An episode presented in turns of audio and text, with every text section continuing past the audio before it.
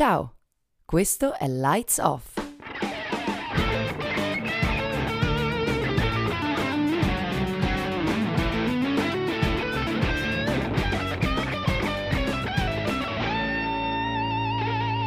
Ciao, sono Carlo e questo è Light Off, il podcast che spegne i riflettori e accende la luce delle idee.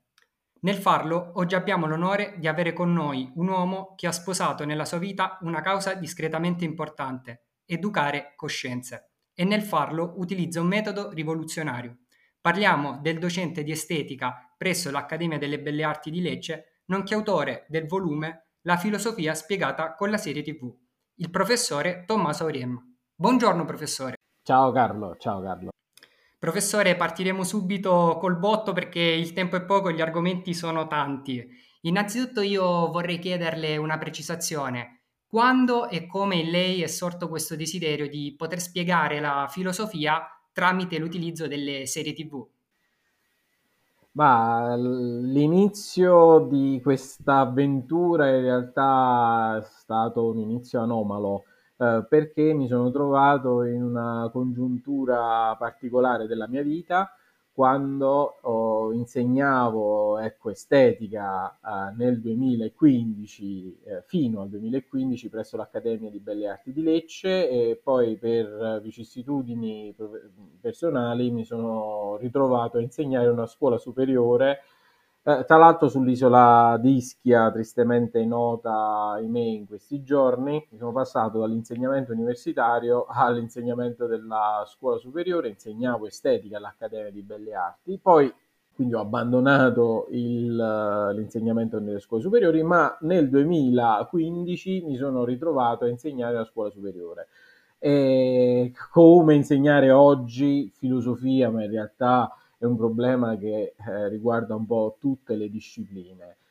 Oggi ci troviamo in una situazione molto particolare, la scuola è cambiata, le nuove tecnologie, penso soprattutto a smartphone, ma anche alle piattaforme digitali che permettono la visione di contenuti in streaming, sono ormai protagoniste della vita di tutti i giorni, come i social network ovviamente. E all'epoca, nel 2015, mi trovai in grandissima difficoltà. Come appunto insegnare filosofia a dei ragazzi mediamente distratti, coinvolti soprattutto nelle loro applicazioni, sui loro social network, a fare cose molto diverse dallo stare attenti soprattutto in classe. Un'arma che mi è tornata molto utile è stata proprio la nuova serialità televisiva che, sempre all'epoca i miei studenti seguivano con grandissimo interesse e grandissimo coinvolgimento. Io come docente all'Accademia di Belle Arti di Lecce avevo in realtà già svolto delle ricerche sulle nuove serie TV perché mi sembravano tra le armi estetiche sicuramente più importanti all'epoca. Io faccio parte di un orientamento filosofico che è quello della pop filosofia, che ha sempre ritenuto i fenomeni pop importantissimi per portare avanti la riflessione sui temi più importanti della filosofia, come l'arte, la teoretica oppure la filosofia politica. Quindi le serie TV erano un argomento che avevo già ampiamente studiato, però non avevo mai utilizzato le serie TV come arma per creare un ponte con le nuove generazioni. E devo dire la verità, sono stato aiutato dalle serie TV stesse, perché le serie TV cominciavano a cambiare, quindi erano cambiate le modalità di apprendimento e di attenzione, però nel frattempo erano cambiate anche le serie televisive e cominciavano a citare filosofi, a introdurre nei loro episodi delle tematiche filosofiche, citazioni più o meno esplicite, quindi in serie come Black Mirror o Lost o True Detective, ma per fare un esempio più contemporaneo, se vedete gli episodi delle nuove serie TV, proprio le nuovissime, penso a Mercoledì di Tim Burton, e in uno degli episodi Mercoledì cita Sartre e dice: l'inferno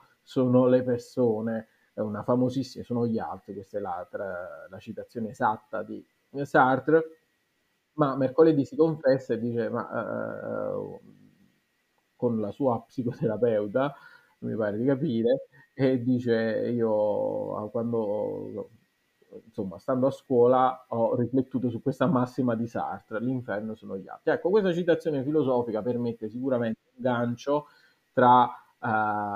e un ponte tra quelle che sono le abitudini delle nuove generazioni, quanti adolescenti adesso staranno guardando Mercoledì, e un contenuto filosofico come quello dell'inferno sono gli altri di Sartre, e può sicuramente creare un ponte efficace e sviluppare una didattica più strategica, mettiamo così, che è capace di invitare gli adolescenti, gli studenti a un'attenzione. Colgo la palla al balzo perché abbiamo introdotto sicuramente un filosofo esistenzialista come Sartre. Per quelli che sono stati i miei studi e per quello che io ho potuto comprendere, naturalmente mi corregga se sbaglio, Sartre è un grande esistenzialista che arriva sicuramente a sposare un concetto, il fatto che una consapevolezza di come l'uomo sia sottoposto ad una sorta di maledizione della libertà. Dunque, in un certo senso, Sartre afferma che l'uomo sia nato quasi per ribellarsi, per cambiare continuamente, per non essere incasellato. E ho trovato molto interessante il paragone che lei ha creato con un episodio della serie TV, Black Mirror, che si chiama Caduta Libera, all'interno del quale, peraltro lei ha anche confermato che ciò gli è accaduto nel periodo nel quale era professore presso la scuola superiore, di come gli individui oggi cerchino in un certo senso l'approvazione sui social. Io credo però che per Sartre questo sia una sorta di battaglia ai mulini a vento, perché l'uomo è nato proprio per cambiare, quindi l'approvazione che si ha oggi non si può avere domani.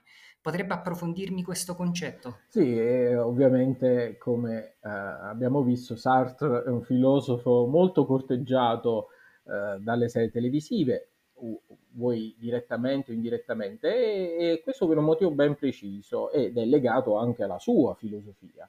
Gli esistenzialisti, e Sartre è sicuramente il padre dell'esistenzialismo francese, nonché possiamo dire uno dei grandi padri dell'esistenzialismo in generale, è gli esistenzialisti che pensavano che la filosofia dovesse scendere con i piedi per terra e quindi riflettere su quelli che sono i veri problemi della natura umana, dell'esistenza umana.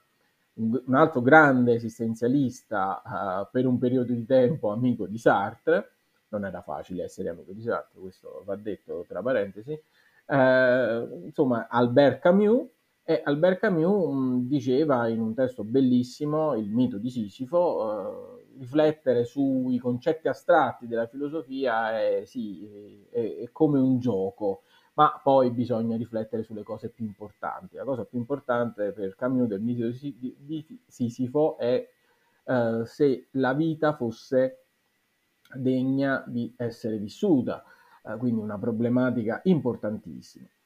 Le serie televisive, riflettendo spesso sui grandi temi dell'esistenza umana, non possono che intercettare la filosofia degli esistenzialisti.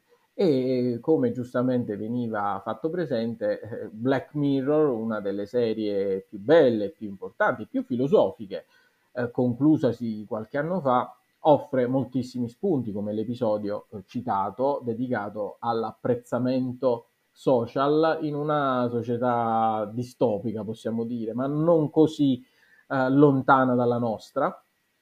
Questa è una caratteristica, tra l'altro, di Black Mirror, quella di essere non tanto una serie fantascientifica, futuristica, perché parla dell'immediato futuro, del prossimo futuro, quindi non di un futuro lontanissimo, tra 100 anni, 200 anni, ma magari, ecco, immagina il futuro tra 20-30 anni, dove i social sono ormai fondamentali, il gradimento social determina il successo sociale, e un po' accade, è già presente nella vita di ognuno di noi questo. All'epoca, quando uscì questo episodio di Black Mirror si parlava di una procedura già attiva più o meno in Cina.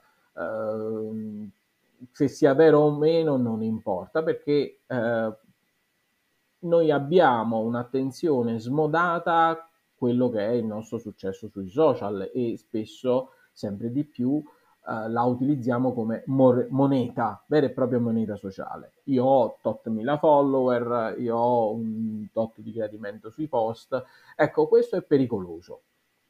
Pericoloso, e in questo senso ci viene incontro il pensiero di Jean-Paul Sartre, perché ecco, riflettere, badare troppo al giudizio degli altri può paralizzarci, può farci vivere letteralmente in un inferno, come quello indicato appunto dalle parole di Jean-Paul Sartre, perché appunto noi non possiamo controllare, avere potere sul giudizio degli altri, che può essere ora considerevole oppure domani molto passeggero.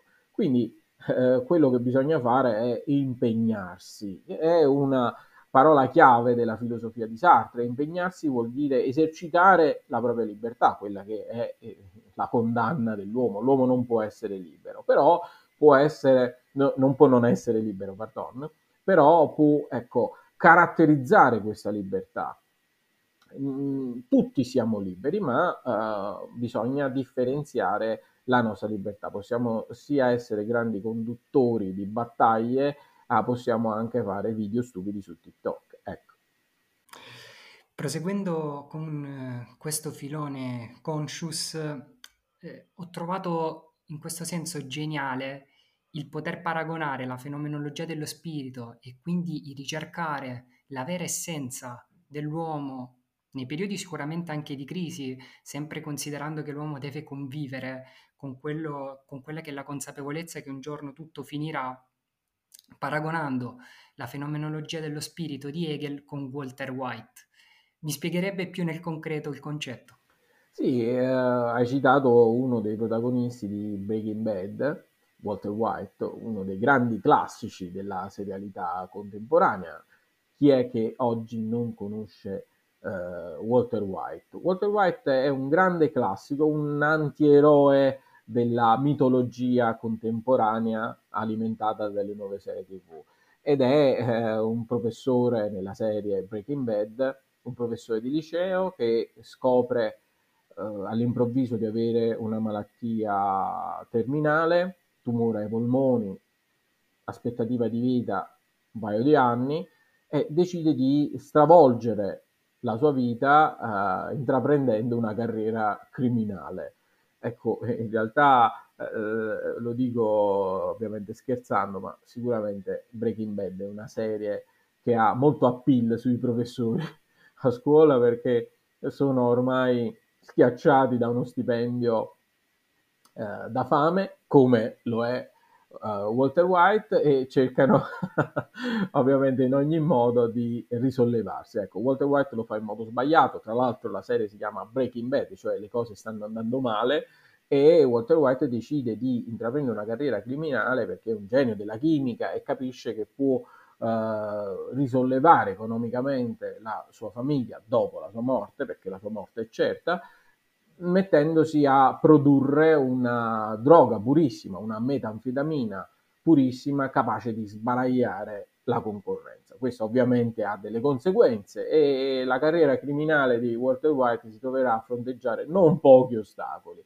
tra cui quello importante di diventare col dipendente di un narcotrafficante spietato, Gus Fring. E qui subito entra in scena una grande figura del pensiero politico, ma non solo politico, filosofico in generale, cioè quella di Hegel, del servo e del padrone.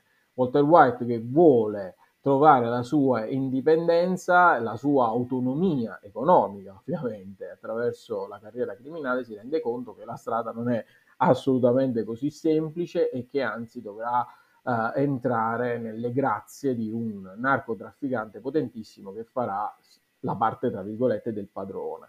Ecco, la lotta tra questi due, tra Gus Fring e Walter White, sarà una lotta che esemplifica molto bene il rapporto tra servo e padrone, tra servitù e signoria, come si dice a scuola, e fa vedere molto bene quanto complesso può essere il loro rapporto e la loro sfida.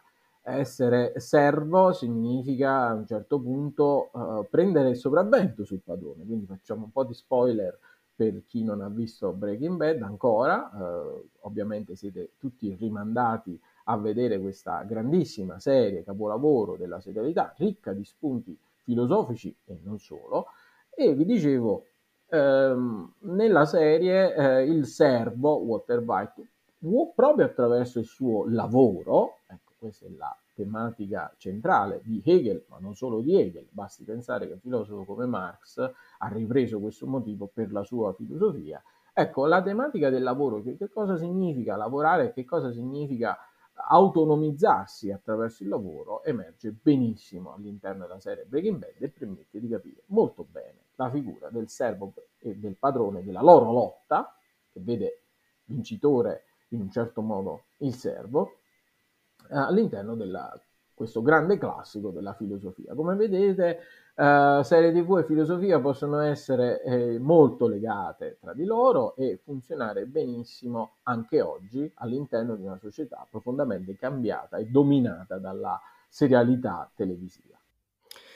E soprattutto, professore, io credo anche che siano diventati dei grandi classici perché appunto non li si può contestualizzare, cioè hanno lasciato veramente un segno che però poi è maledettamente attivo in ogni epoca. Penso solo allo stesso Hegel, il fatto che l'uomo debba ricercare la ragione incessantemente proprio nelle fasi cicliche della vita, perché la felicità non può essere una cosa perenne, questo credo sia ovvio, però anche nei momenti di buio sicuramente l'uomo deve impegnarsi per risollevarsi. Probabilmente, forse potrebbe anche essere questo lo scopo per il quale noi siamo qua.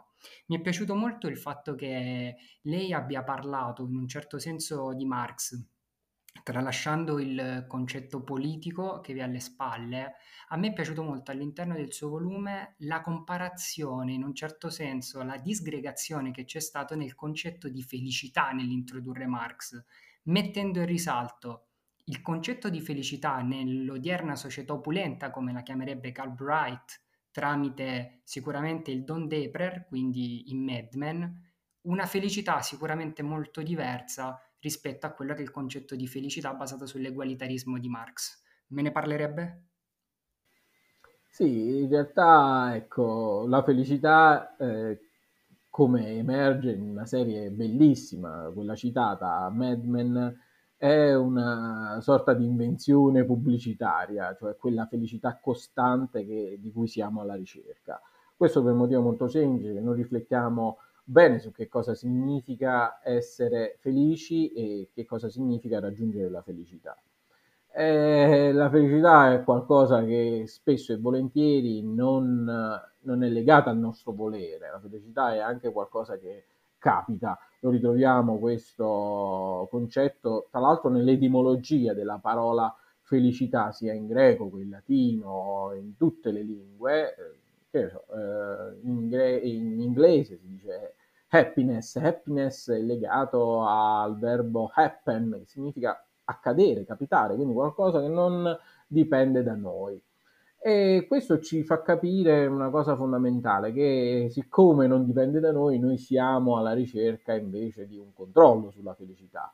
La pubblicità ci offre questo grande miraggio, ecco perché la felicità è estremamente competitiva con un'altra promozione sociale che è stata spesso venduta come un miraggio, cioè l'uguaglianza sociale perfetta, come qualcosa che può rendere il mondo felice.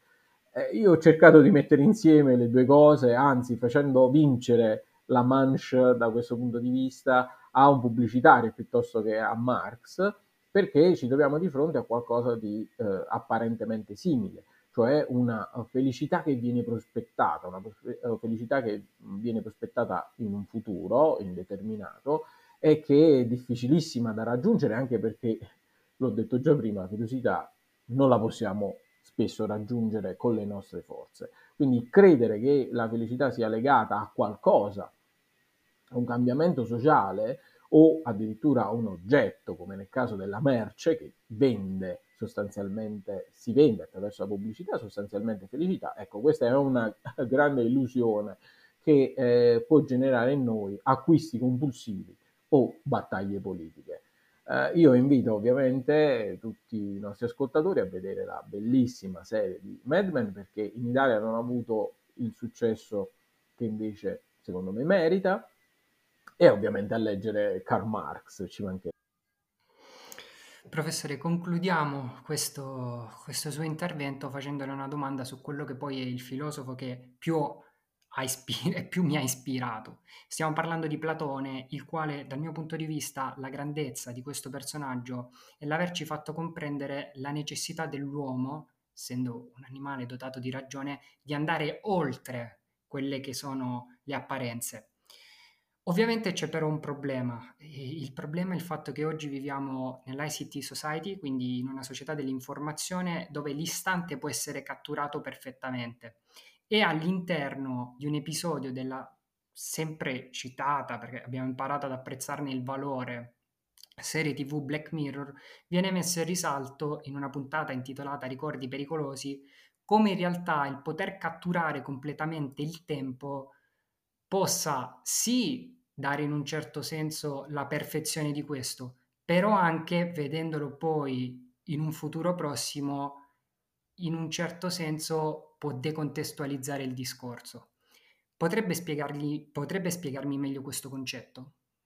Sì, questo ovviamente, come già abbiamo detto diverse volte in questa nostra chiacchierata, non riguarda solo Black Mirror, riguarda esattamente tutta la nostra società, che è una società fondata sulla registrazione. Oggi noi abbiamo dei dispositivi per registrare sicuramente superiori rispetto a quelli delle altre epoche. Abbiamo con noi, grazie al nostro smartphone, la possibilità di registrare davvero in video e foto qualsiasi istante e moltissimi momenti della nostra vita, quindi non solo in qualità ma anche in quantità. Ecco, questa possibilità di registrare quanto accade è ovviamente qualcosa che noi riteniamo così innocuo o neutro.